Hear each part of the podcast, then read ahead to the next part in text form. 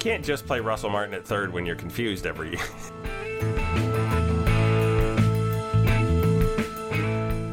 The hamster got tired. Apparently, the hamster took a coffee break in the middle of playing that. From Morales, Smoke, Bichette, Tulo, Guerrero, Diaz, Gurriel, Drury, Solarte, and Travis. Did that highlight the problem we've been dancing around for the past like two weeks?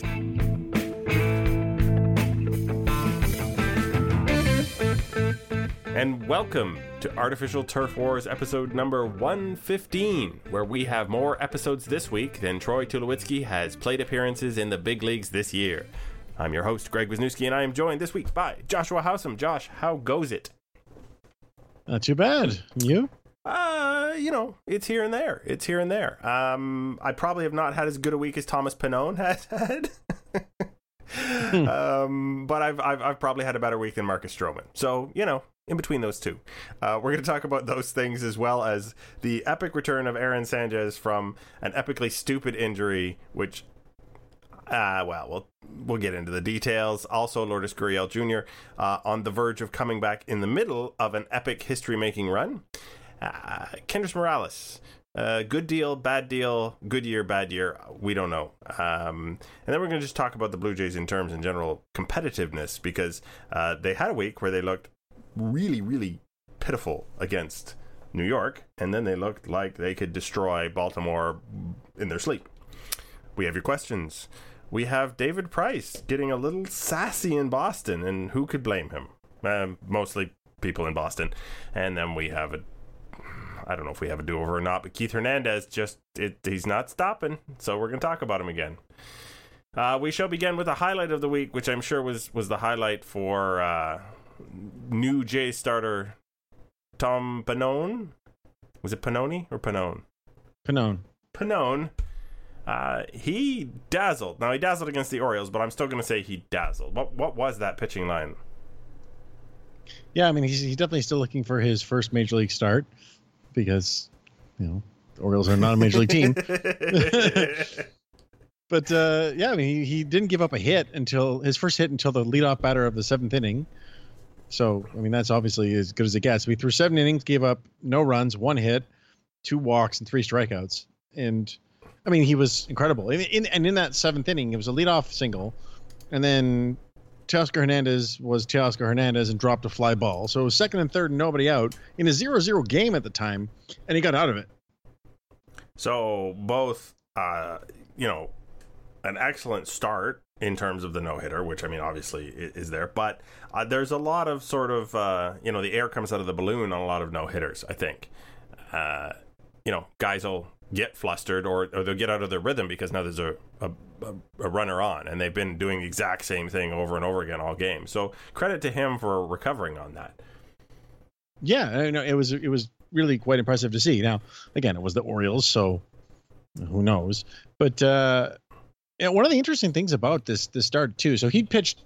It wasn't his first major league debut. I mean, you know, I'm making the joke obviously about the crappy Orioles, but uh, he pitched four times previously in, in as a reliever, and oddly enough, he he throws just as hard and actually had a higher max velocity in the rotation in that start than he did in any of his relief outings. Do you think he was maybe just a little adrenaline uh, rush there, or do you think something's changed since he was last in the majors? Well, I mean, he's not left the majors. He's been in the majors the entire time. Sure. He's just been pitching in relief. Uh, uh, since he came to the Blue Jays, do you think they told him to air it out?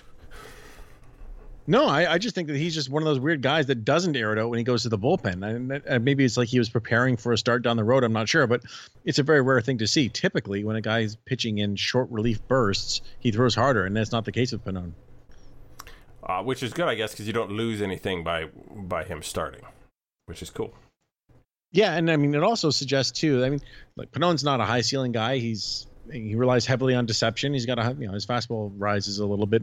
You know, he did well in the last couple outings, but he's most likely going to be a back of the rotation or depth starting pitcher. But what this sort of suggests to me is that he's not the type of guy who you, if he doesn't work out as a starter, you transition to a relief role because his stuff doesn't play up there, right? So it's basically he's got to make it as a starter, and obviously, you know, the, the sample size is fantastic. yeah. The big big asterisk beside it, but we're not going to complain about it because uh, it was fun to watch. Um, so yeah, like you said, not nothing overwhelming, but certainly it worked very very well for him this week. So uh, kudos to him. I'm sure he felt very good about that. Mm-hmm. Uh, so Marcus Stroman uh, somehow a picture of his blister slipped through. I don't know. apparently, someone must have copy pasted or or cut out a picture. Uh, he's missing uh, a lot of the the bottom or top. I don't know. He's missing the fingertip in a, in a bad pad? way. Yeah, the pad. It it just isn't there. Um, that looks a painful and b uh, like he's going to be out for a little bit. Yeah, I mean, typically when you see a blister for a pitcher, it's on the inside near near the nail. You know, so not right on the the front of the finger like that. I mean, you cannot pitch with that. I don't know how he managed to pitch for as long as he did, if that's where the blister was, because there's no way you can feel your pitches properly. Well, yeah, and and over and over again, you've talked about it, and and certainly other people have talked about it. When you're a major league pitcher, you're you're putting a massive amount of pressure on the ball to manipulate it to get it to go the direction you want at that kind of speed. Like there's no there's no way around that.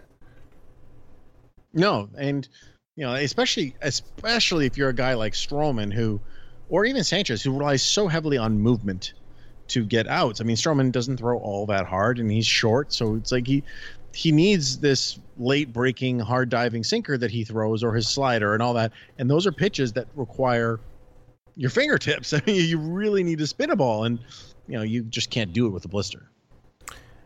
Yeah, I mean, I'm sure he can't use chopsticks with the blister he has right now. That's a good point. You can't turn a car key. Um, yeah. So, uh, yeah, I always, I guess, I picture blisters as the, um, you know, when I get a blister, I can usually, you know, lance it and kind of save some of the skin on top of it, or you know, it turns into a callus, that kind of thing. Uh, this was not that. So, sorry about your luck there, Marcus. Yeah, no, it, it definitely wasn't. And, and you know, it's it, it's this weird. It's like it's the karma or magic or something like that. Because like, naturally, Aaron Sanchez is coming back. They're just not allowed to be on the field at the same time. Yeah, I mean, ever since they had their falling out, this has been the the rotating, um, revolving door where they're each trapped in a different section in the rotation. yeah, uh, never the twain shall meet. So, about Sanchez, we we've known finger contusion now for well, it's got to be a month. He's been out, right? He's on the sixty day, so two months. Two months. Um, and we heard the story this week. Finally, I don't know how how this we drag this out of him after this long date. That supposedly he was attempting his suitcase was falling over and he attempted to grab it and pinched his finger in the suitcase. Yeah, I, I, I don't go with supposedly because how would you make up something like that if it wasn't true? It's, it sounds so klutzy. It's like, no, no, no. Like let, let's let's pretend it's something different, please. Well, on the other hand, if it was so uh, banal and and and you know had so little behind it, really, other than it's klutzy why would you wait until you were coming off the 60 day DL to say, yeah, I, I slammed my finger in my suitcase because I'm a I'm a klutz? Well, I think as people didn't want, he didn't want people to be saying, "My God, this guy's still out. He slammed his finger in his suitcase." At least now he can say when he's coming back, so it's associated with good news. Uh, I'm still. I mean, the, the broke through a glass table because I was dreaming about spiders. Was that Glenallen Hill? That was Glenallen Hill. I think that still tops. I slammed my finger in the suitcase because I was trying to not have it close or fall on the floor. But, but still, really, it's pretty ridiculous. That's. I mean, it, it, does remind me again of the the uh, cutting chicken experiment that Brett Cecil did the one year in spring training. Um, yeah, and and this is not the. Uh, you know, the, the, Jeff Kent falling off washing his truck. I, I, I do think it's real. everybody should every pitcher should be issued a Rajai Davis oven mitt style. Uh, yeah, like you've said this before. for just for I don't think I have, but maybe I'm maybe I'm remembering someone else. But for just day to day, not while you're on the field. they, they should wear... get one of those the JB Pruitt like the hands from Zoolander, the the hyperbaric chamber, so their hands stay pristine. It would be worth the investment, I think, at this point. Two months is a long time to be off. oh dear! Now we've had fun at his expense. It, the question, I guess, is: Is he, is he going to be any good? We we had this last week at any at great length. His rehab start was uh, a bit wild, and the problem with Sanchez is when he's a bit wild, he's not nearly as good. Yeah, I mean there there were some encouraging signs from that last start where he was uh, he was throwing more of his curveballs and getting swings and misses on them. So he's like actually trying to come back with that better repertoire because uh, you know as you mentioned right he walked 10 guys in 11 innings in his three rehab starts. So that's obviously not very good. Um, and we said before though the rehab starts mean nothing the numbers. So yeah it, it's a question and it's something to watch the other guy who's coming back is and probably that's this weekend as i understand you've uh, you've looked into yeah it, it seems like it's going to be friday is lourdes gurriel jr Mm. Um, he was having a great time. If he gets two hits in his return, he sets uh, a very seriously long term American League record in terms of multi hit games in a row. Yeah, he's at 11 right now. And, you know, it's just a very unfortunate time, right? Because you know, he's a. He's going to be streaky. I think that, that that's probably what we're going to have to expect from him because he doesn't walk ever, right? So when the hits are falling, he's going to look great, and when they're not, he's you know he's not right, and they just mm-hmm. happen to all be falling, and then he had to get hurt in the stupidest way possible. But we talked about that before, so I'm not going to do it again. You know. Not going to drag us through that painful experience. Uh, so we watched Aledmys Diaz the other night start at third. Uh, he looked really sharp at third. I'll be perfectly honest. He did. And John Gibbons was talking about that too. It's like, you know, I think this is a guy who's going to be playing all around the diamond for us yet again, another one. You know, how many of these guys can the Blue Jays have? But he did look really good there. I mean, he's actually looked pretty solid at shortstop this year, which was sort of a question mark coming into the season. Right, but if you need a third baseman, um, and you can, you know, can you put Gurriel at short and and play Diaz just to get them both in the lineup if if Solarte is not available? I think you can. I, I think you're probably might be better off doing the other way around. if you're assuming you're Gurriel play third, my bad. Yeah, I actually don't know. Have we? But um, you know, I mean, Devon. This is assuming Devon Travis is in the lineup playing second base. But yes. Uh, well, I mean, not, there's so many infielders on this team. That's not a natural assumption, but yeah, I, I think that, that that's probably something that we're going to see a, f- have, a few times at least. You can't just play Russell Martin at third when you're confused every every week. so weird having the three catchers and Russell Martin playing the infield. Russell Martin's actually well, he's cooled cooled off again over the last week or so, but he'd been playing really well in August. I think it's remarkable at all that Russell Martin has managed a league average on base percentage despite having nothing in the bat itself all year except the occasional homer until this month. Yeah, and he didn't have that many occasional homers. He just wasn't hitting. Period. I mean, his his slugging percentage, his ISO was horrible. He was just taking walks. But yeah, it it speaks to I guess the ineptitude of Kevin Pillar at doing that exact thing. If Russell Martin can be selective enough when guys are obviously not pitching around Russell Martin to try and you know get to someone else, knowing he's got a batting average on the interstate, as they say, and no particular power to worry about. um, you know, and he's still taking walks. So go figure. They're out there to get. Yep. I just came around to insult Kevin Pillar for no reason there. Wasn't that awesome? Didn't I do that last week? I sometimes sometimes these guys weigh on you. But anyway, Lourdes Gurriel, we were actually talking about.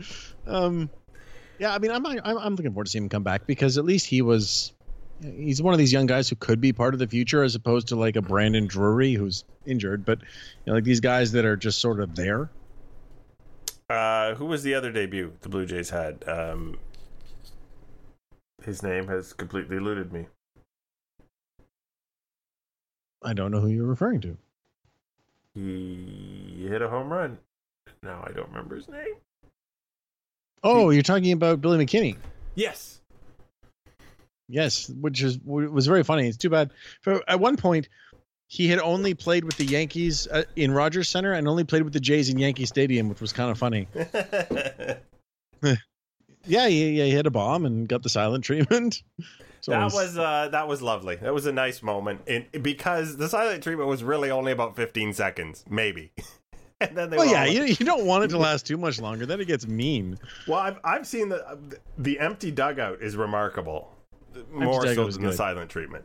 Yeah, but it was it was, it was still you could hear them on even on the the the camera like hey after after he made the first pass down the dugout.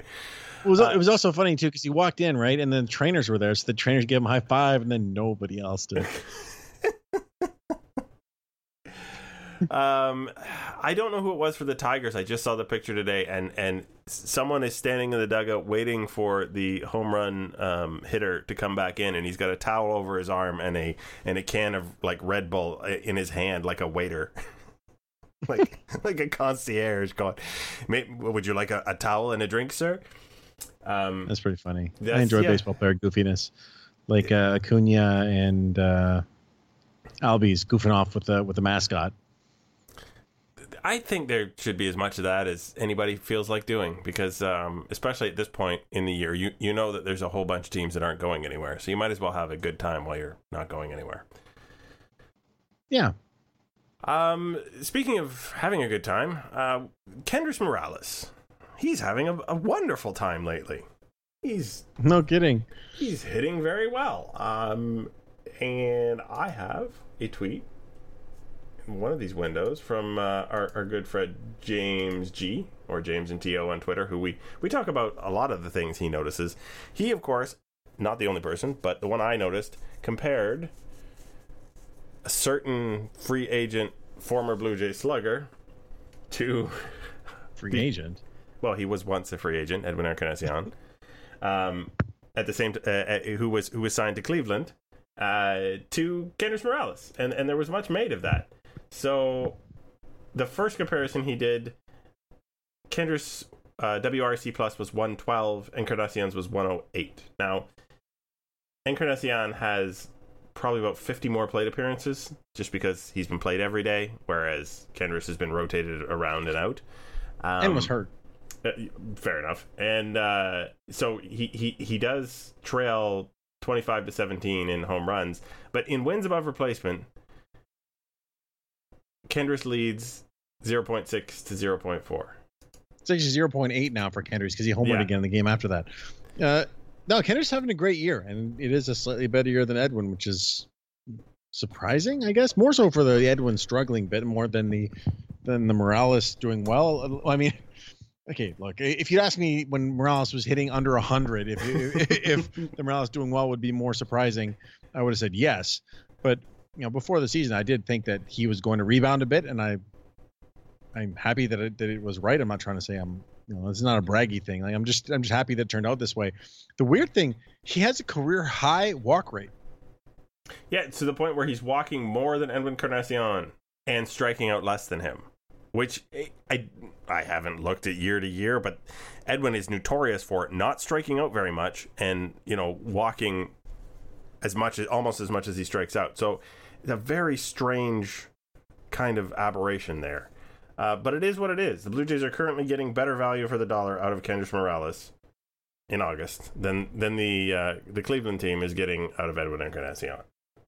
The really intriguing thing about the the WAR comparison too. Again, this is Fangraphs WAR, but it had Edwin as a considerably worse base runner than Kendrys. I mean, that's hard to do.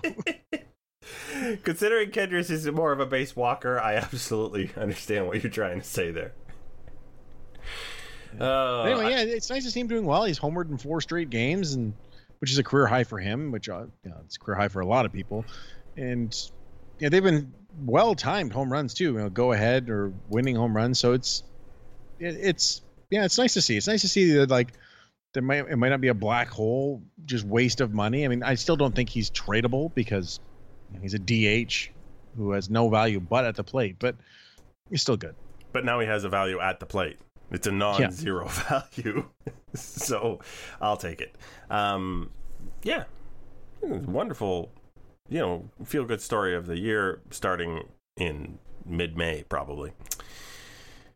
I think we have to talk though about this team in the in the general sense of I guess we're talking really about competitiveness in the sense of entertainment value, in the sense of where they really stand in the league because the Blue Jays got swept by the Yankees in games that they looked like they had no business playing in.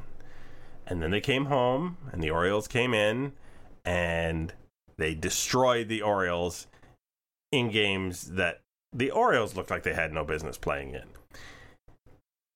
Is a league with that kind of lack of parity is it going to be entertaining for for the casual fan? Oof, that's a very it's a real you know a question I'm sure that a lot of people are considering. I'm I think the answer to that is probably no, to be honest. I mean, the Jays actually are 500 or better against more teams than they are not. But the problem is that against Boston, New York, and Tampa, they're 6 and 31. And those and, are games in the division. And Tampa is not a powerhouse team. No. Six no, but I mean this yeah, six, six. Oh, sorry, no, no, no that, that was nine. 10 and 31. Uh, 10 and 31. 10 wins against three of your divisional opponents. It is August 23rd. Yeah, I mean it's it's really really bad, and you know, but this this general question you had though about you know the competitive balance thing, I think that right now, I mean, this could just be a fluke and just something that two years from now we'll be thinking, how could we think that was a problem? But right now there are such a there's such a huge divide between the haves and the have-nots in baseball that it feels almost pointless to a lot of people to watch their teams. Yeah, I, I, we are you know uh, internet friends with the the Bird's Eye View Baltimore uh, people, so I follow them on Twitter and they retweet you know the fans of that team, and there's nothing good to say about Baltimore. Plus, that like in the present context, the Blue Jays at least have that oh, hey, look, the farm system is probably a top 10 farm system, maybe a little bit better because of, you know, some of those top notch guys who are really on the cusp. the Baltimore Orioles have nothing. No. And the Kansas City Royals, the same thing. Kansas City is only a half game ahead of the Orioles. They both have winning percentages under 300. And uh, the Royals farm system isn't very good either.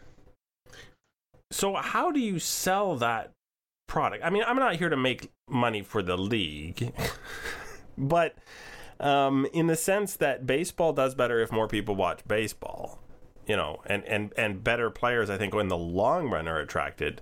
Um, you you kind of have to have a, a, marketable product to get people interested in playing it, etc., etc. And yeah, it, this year has been from the from the outset, we've known there was a bunch of teams that were not going to try real hard. It looks worse than I thought it would. Yeah, especially in the American League. The National League is a lot closer because no one in the National League is actually that good. There are a bunch of good teams, but not like there's no great teams like the American League. But I mean, this year, right now, there are five, no, sorry, four teams right now with winning percentages under 400 and two of them under 300. I mean, that's really, really bad. And then you get like in the American League East, the Blue Jays are 31 games out of first. this is a historically good Red Sox team. Right. But I mean, the Jays are also 22 and a half games out of the first wild card. I mean, hmm. that's the problem. Yeah. It's nuts. So I mean, yeah, yeah, that's that's something that as as a as a front office, you're looking at next year, and I'm sure you're not thinking, oh, how do we make up 30 games on this historically good team? Because that's just crazy talk. Nobody, hey, it's a historically good team. The Red Sox, the chances of the Red Sox coming back and winning 110 games plus two years in a row are against. It just a lot of things have to go right. But the chances of either the Red Sox or Yankees being a hundred win team next year seem really good at this point. One of the two. So you're back to playing for a wild card or trying to figure out how to make up 22 games. it's tough. yeah, that's a very daunting task. And that's why I don't think we're going to see the Jays go for it next year. And I, I, I like it's totally justifiable. I think that it'll be let's get the best group of young players we can so that we can have this incredible base of talent and then augment that to be basically what the Yankees have done, right? I mean, the Yankees don't. The Yankees are good because of because of their young players. It's not because mm-hmm. of the going out crazy in the free agency. I mean, it is partly that. Like you don't get Giancarlo Stanton if you don't have the Yankees budget, but you know it's like Luis Severino and that bullpen and Aaron Judge and you know, and guys like that, right? And yeah, Gleyber Torres guys. and you know, right? Like there's a bunch of these guys, so it's it's tough to compete against that if you don't have it yourself. So I think that's going to be the real focus for the next year. Oh yeah, the Blue Jays are not. Uh, sorry, the Yankees are not good um, because of free agents. this window exists because of their farm system. They will extend this window a lot further than most teams by using free agents as time goes on. Correct. The, so the Blue Jays look like maybe the Phillies or the Braves in the National League, a team that if if things go right, um, the young players show up a little earlier than you might expect and play a little better than you might expect, and you know, and then they're winning some games. That sounds like an interesting team. Um, I yeah, I don't know how you know when you've got that team. That's the difficult part. I think you just know when you have that team once it happens. I mean, that, that that's I guess that's the difficult part, like you said. But I mean, you just play them and hope to put a little talent around them. Like you know, the Phillies went out right. They signed Jake Arrieta and they signed um, Carlos Santana. So they, they brought in some veterans because they knew their young players had talent. And it's like, okay, well, maybe when if this team takes another year or so, they'll will have the good players already around them and not have to go chase free agents at that point. Right, and the the Jays right now are not quite lined up that way, though they could be coming into this offseason. So it, it should be interesting. I still think there is there's a parity problem, in, at least in the American League at the moment. Um, and we'll find out, I guess, as time goes forward. Yeah, I mean, especially in the American League East. I mean, that, look, we've talked about this probably a thousand times, and every Blue Jays fan or uh, or Rays fan or Orioles fan has talked about it. But two of the three richest teams in the sport are in the same division, and that makes it really tough. Yep. Um, I, I like the idea of a balanced schedule, but we've been over that as well. So I'm going to leave that there. And we're uh, we're going to come back in, a, in just a little bit with your question.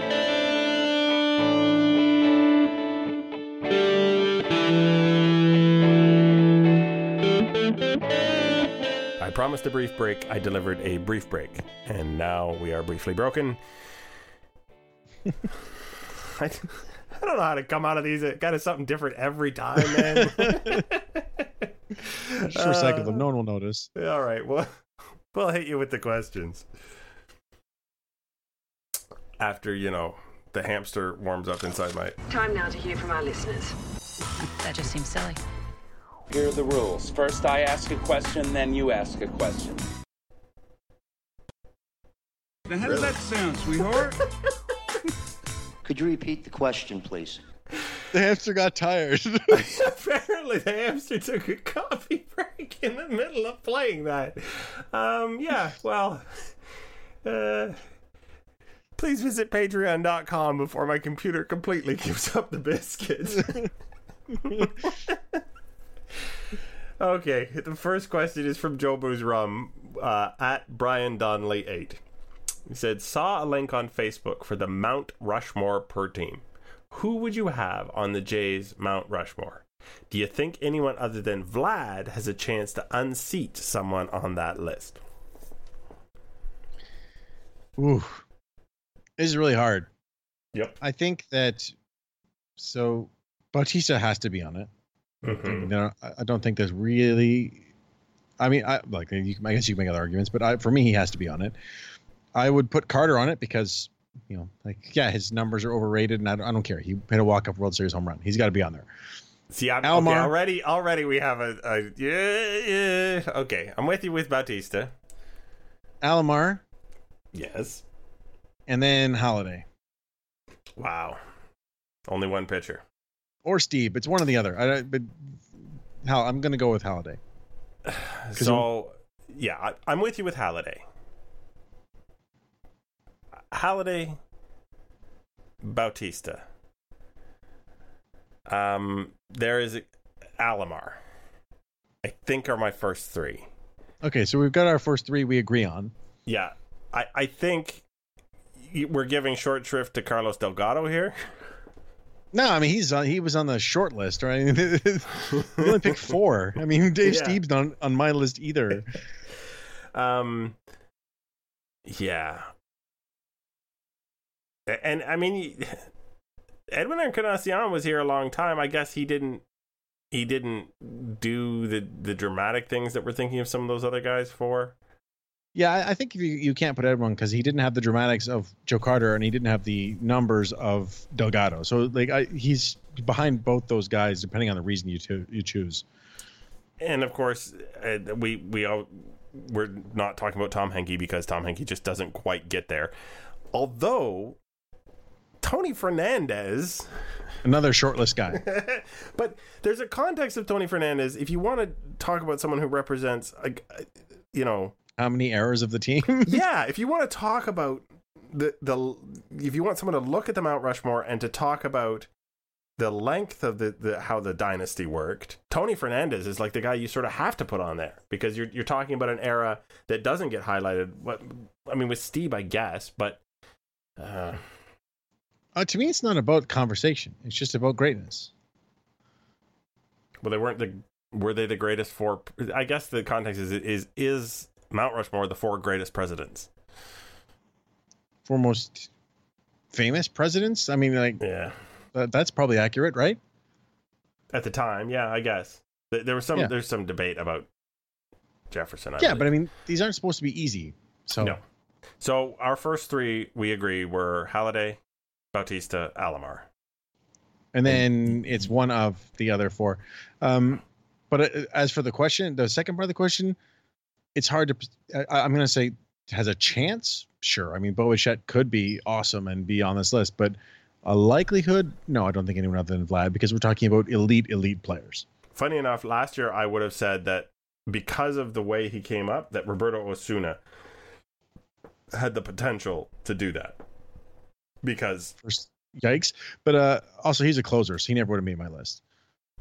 I'm just saying that that because he came out when he was 19 years old and he stepped right into the closer role, um, you know, Fair. there was there was that potential. But now I can't say that because he's not even a Blue Jay, uh, for good reason. Yeah. Anyway, next question Uh, fire it up, me. from Matt Sweeby at Blue Jay Matt. Just looking at players under control for next year's infield, who starts at MLB, who at AAA, and who is traded from Morales, Smoke, Bichette, Tulo, Guerrero, Diaz, Gurriel, Drury, Solarte, and Travis. Did that highlight the problem we've been dancing around for the past like two weeks? I think two of them are easy. Uh, Solarte is traded. No, that Bichette and Guerrero start in the minors. Oh yeah, Well, maybe not easy, but I think that's likely. It seems reasonable to me as well that those are. that There's no reason to start them opening day because the Blue Jays are not going to look like a competitive, you know, first place team on opening day. Um, Yeah. Go ahead. I think you could, you could, I could see Diaz traded again. Um, Mhm. Or Solarte. Yep. I don't think you're going to see. I think Smoke's in the MLB no matter what because he's so cheap for a skilled, you know, a decent defensive third baseman who has obviously put it together offensively and he's dirt cheap. Wh- What are you going to get to replace him with? Uh, yeah, I, I don't think there's any chance that Smoke's not the first baseman. I mean, uh, I guess they could trade him, but I don't think that's likely. I mean, to me, that it's uh, we talked about this before, right? I mean, this is a very similar question to the previous one. I think the answer is the same. That it's going to be Drury at third, Tulo at short, Gurriel or Travis at second, the other one on the bench, Smoke at first, and then whoever's left of Diaz, Solarte, and uh, yeah, I guess Diaz and Solarte on the on the bench. All right. Fair enough. So, oh hey, I mentioned Bird's Eye View. Bird's Eye View Baltimore uh, asks us, how bad are the Orioles? Really, really bad. I'm gonna say this bad, and my arms are about as far apart as they can get. um, yeah. They're bad. They're so bad. They make the Blue Jays look like a sure thing in the playoffs. I mean, they're on pace to lose 115 games. And and what's the worst team of all time in terms of losing games? 119. The Tigers and the Mets. Did, weren't the Mets 40 and 120 in 1962? I think they lost 119. But uh, Pretty Either sure way, it was a nice even 40 and 120, but well, the point is they're that close to the historically bad. yeah. Sorry about that. But you asked. And you were right. They're 40 and 120. Uh, next question. Okay, next question. This one comes from Heated End. What is the strangest play you remember prior to the season? Uh, wow. There's so many to pick from that are weird. The one that came to mind when I read the question, though, was, and I don't remember the other player involved, but I'm pretty sure one of them was Aaron Hill with the behind the back flip in foul territory, which was caught by another guy to avoid a foul ball. Um, I don't know how to describe that play. Do you know what I'm talking about? I don't know the play, but I know what you're talking about. B- basically two guys neither of whom is or, or, are actually in the act of catching the ball properly manage to juggle it between them and get an out uh, that Yeah. kind of thing always blows my mind For me, it's not a Blue Jays one. It's from like uh, the late 80s, I guess, when Paul O'Neill kicked the ball back into the infield to stop a, a run from scoring. um uh, yeah okay what's the strangest good play that you've ever seen That was a good play. It stopped the run from scoring. well okay would you argue that was talent though I, I know. He kicked it right to the first baseman in the air. That's pretty good. it seemed like that was out of frustration i've seen that highlight it totally was, but it worked out great. so there, there's two plays that I I will always hold close to my heart because they were they did fall into the and I thought I'd seen everything in Major League Baseball, um, which was Marco Scutaro catching uh, Jimmy Rollins and Chase Utley of all people napping and taking second on a walk. Bautista did that too. Well, remarkably, the thing I remember about Bautista was when he stole third base during an intentional walk, a play which can no longer happen. Yeah, that's sad. I remember Alomar used to do that too. Um, The ball I goes remember- in pretty slow on an intentional walk. yeah, I remember Kevin Seitzer getting down on his hands and knees to try and blow a ball foul. That was enjoyable too. So yeah, there's there's always a little bit of strange that, that carries with you from from year to year. Um, wow, I could keep going with all weird things, but we'll move on. You can Yeah, ask you the question that a- again next week if you like. Yeah, or just make it. We'll just do an extra pellets episode just talking about strange plays. Uh, so Luke can't even anymore at split letters. Looping back to an old question. I guess we did it last week, so now we're encouraging people to recycle questions. Who has more games started on the big club next year? Tulo or Bo Bichette? Too. I don't think Bo's going to be up until July, Uh, I, don't and know. I'm betting on Tulo being healthy again for at least for more than half the season. Like he'll get over 81 games, and I don't think Bo Bichette will. Josh knows a thing or two about throwing good money after bad, and we'll find out right after this.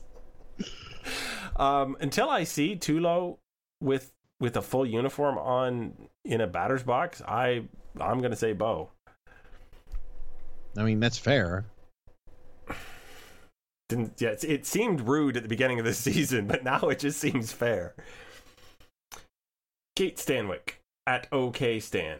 If you were responsible for making this decision, which prospects would you send to the Arizona Fall League? Um, first of all, probably you should preface by telling people what the point of the Arizona Fall League usually is for a player. Well, there's two really. I mean, three. There's guys that were hurt, so you want to get them to get more reps, which is a very common one.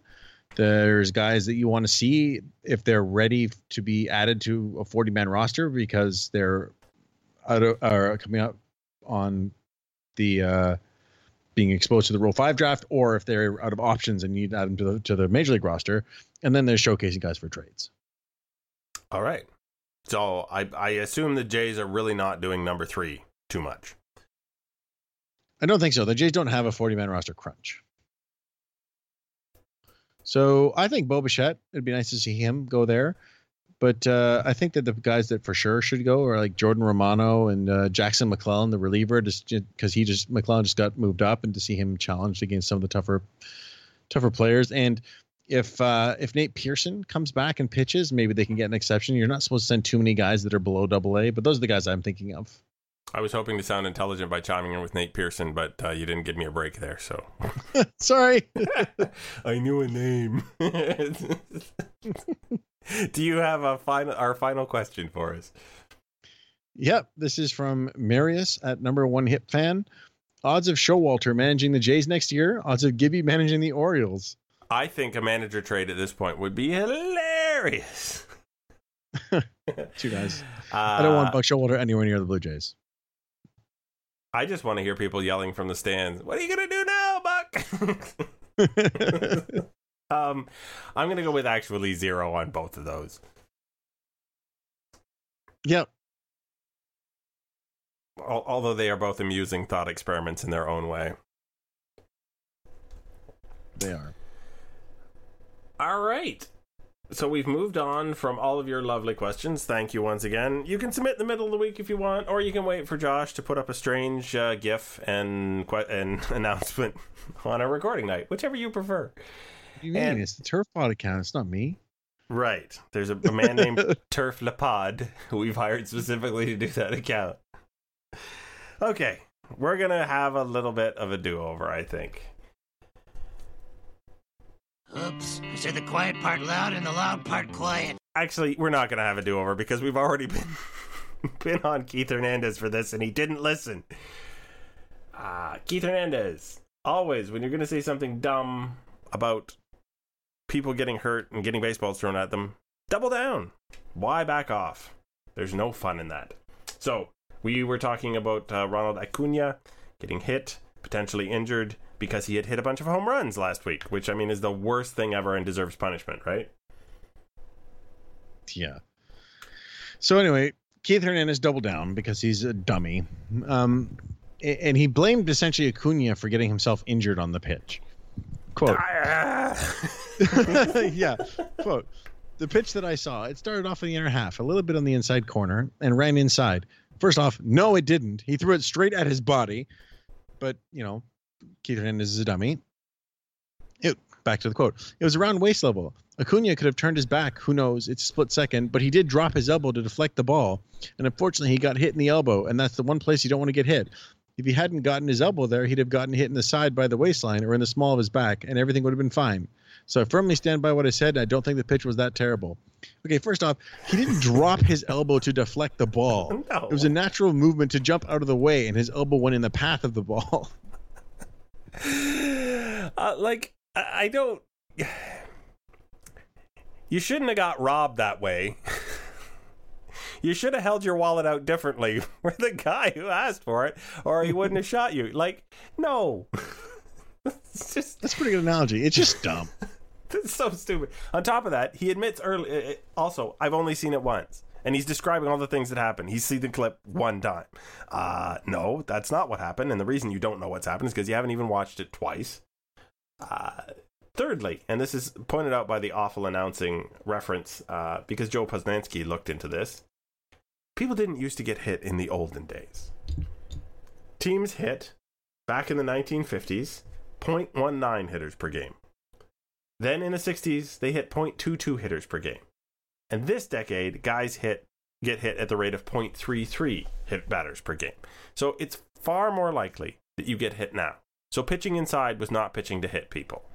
So Keith Hernandez is not only incorrect about what happened today, he's also incorrect about what used to happen.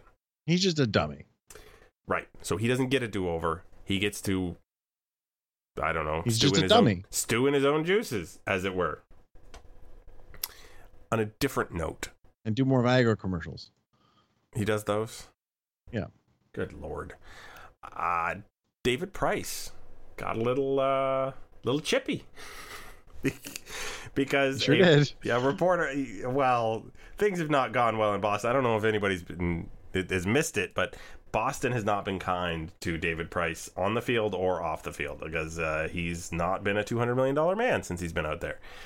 So a reporter, after Price recorded a victory and has been on something of a hot streak, uh, asked him, you know, well, what adjustments have you made? And Price said, well, that's your job to figure that out, essentially. Um, which kind of, I think, made all the jaws drop in the room. But I think he has a point. What do you think? Nope, I don't agree. Um, the person he's talking to is probably a beat reporter. It's not a beat reporter's job to see what adjustments a pitcher makes. That's for people like you know, like me, like doing stupid analysis, trying to figure out why the heck thing, things are changing. I think that that's the whole point of quotes to figure out what a guy's doing differently and get it from his mouth instead of trying to guess. I would prefer, I guess, the the question be framed in terms of it looks like you are holding your hands differently, or it looks like you've moved on the rubber, or it looks like you have stopped throwing this particular pitch. Is that correct? Because then that frames it that you've actually not just rolled out of bed into the post game interview room and just said, "Well, uh, you know, what are you doing?" I just think. I mean, look. I mean, the, the as you mentioned, the relationship there is strained, right? then it's not a good one, and they've only got four more years of this. But I think that's a pretty standard question. They, they, the cut's like, well, what are you? What what is what have you been doing differently? If the guy says I made adjustments, like the natural follow up, so oh, yeah, what were they? Right? They didn't say have you done this? Price. Oh no, yeah, never mind. The reporter asked why he's been on a roll. Okay, so it was a snippy. It was a kind of a not so nice question to begin with. It is just bad all around. Just get out, David. Exercise your opt out. Give up the money. that is quite the conclusion to make after after that exchange. It's like, and after this this two minute uh go back and forth. And by the way, the reporter did come back. I forget his name, but he came back and he said, uh, "You moved on the rubber and you've done this and you've done that. Is that correct?" Uh, David did engage him and, and confirm that yes, those were some of the adjustments he had made in order to uh, to improve his results. So he got what he wanted. Uh, Eno Sarris also did it for the Athletic. If you have a subscription to the Athletic and you really do want to know what David Price did to get better, because good lord, he was not been good, and now Boston's without Chris Sale. Oh no, they might not win 120 games or whatever the heck they're on pace. Yeah, for. they might only win 112. I'm not bitter though. That's that's the bright side. Do you have, sir, a final thought for me? I do. Uh, So in that Tom Pannone gem that we referred to, the last game of the Orioles series, Devon Travis hit his 10th home run of the season. Pretty meaningless on his own, but the Blue Jays now have 10 guys with double digit home runs, and that's pretty cool. But I believe they have nobody with 25 or something. They don't even have anybody with 20 yet. But uh, I mean, Smoke, Hernandez, Grichuk, Morales, they'll all get to 20. And I could see a couple of those guys getting to 25 in the last month and a half or so. Or, yeah, month and a week. It's an astonishing democratic way to to distribute your home runs. Maybe and not optimal. But he- he- here- here's the downside of those 10 players with 10 or more home runs, only four of them have an on base percentage above 300. Arf. And all four of them are above 340. It's it's very different. It is indeed. Um, I, I I've tried to cherry pick Vladimir Guerrero- Guerrero Jr. stats for my my final thought because you know it warms my heart. Uh, he has the, and I have to turn down the minimum number of plate, plate appearances to seventy here to get him in here. Um, but he has the second highest weighted runs created plus in the International League. The only guy ahead of him is Michael Reed. Michael Reed is 25 years old and has a 490 batting average on balls in play. So what you're saying is it's totally sustainable. Yeah, absolutely. So, uh, yeah, and and Vlad's is like 340. Uh, so, all things being equal, Vlad Jr. is the best hitter at the moment in the International League, a league that most players are roughly a decade older than him. Yeah. Yep. My heart is warm. All right. so that said, you have been uh, Josh Howsam at Joshua Howsam, and I have been Greg Wisniewski at Coolhead 2010. And I really, really, really am going to try and make it happen that we play Swing and a Drive next week because this has been Artificial Turf Wars episode number 115. And we will talk at you in about six or seven days.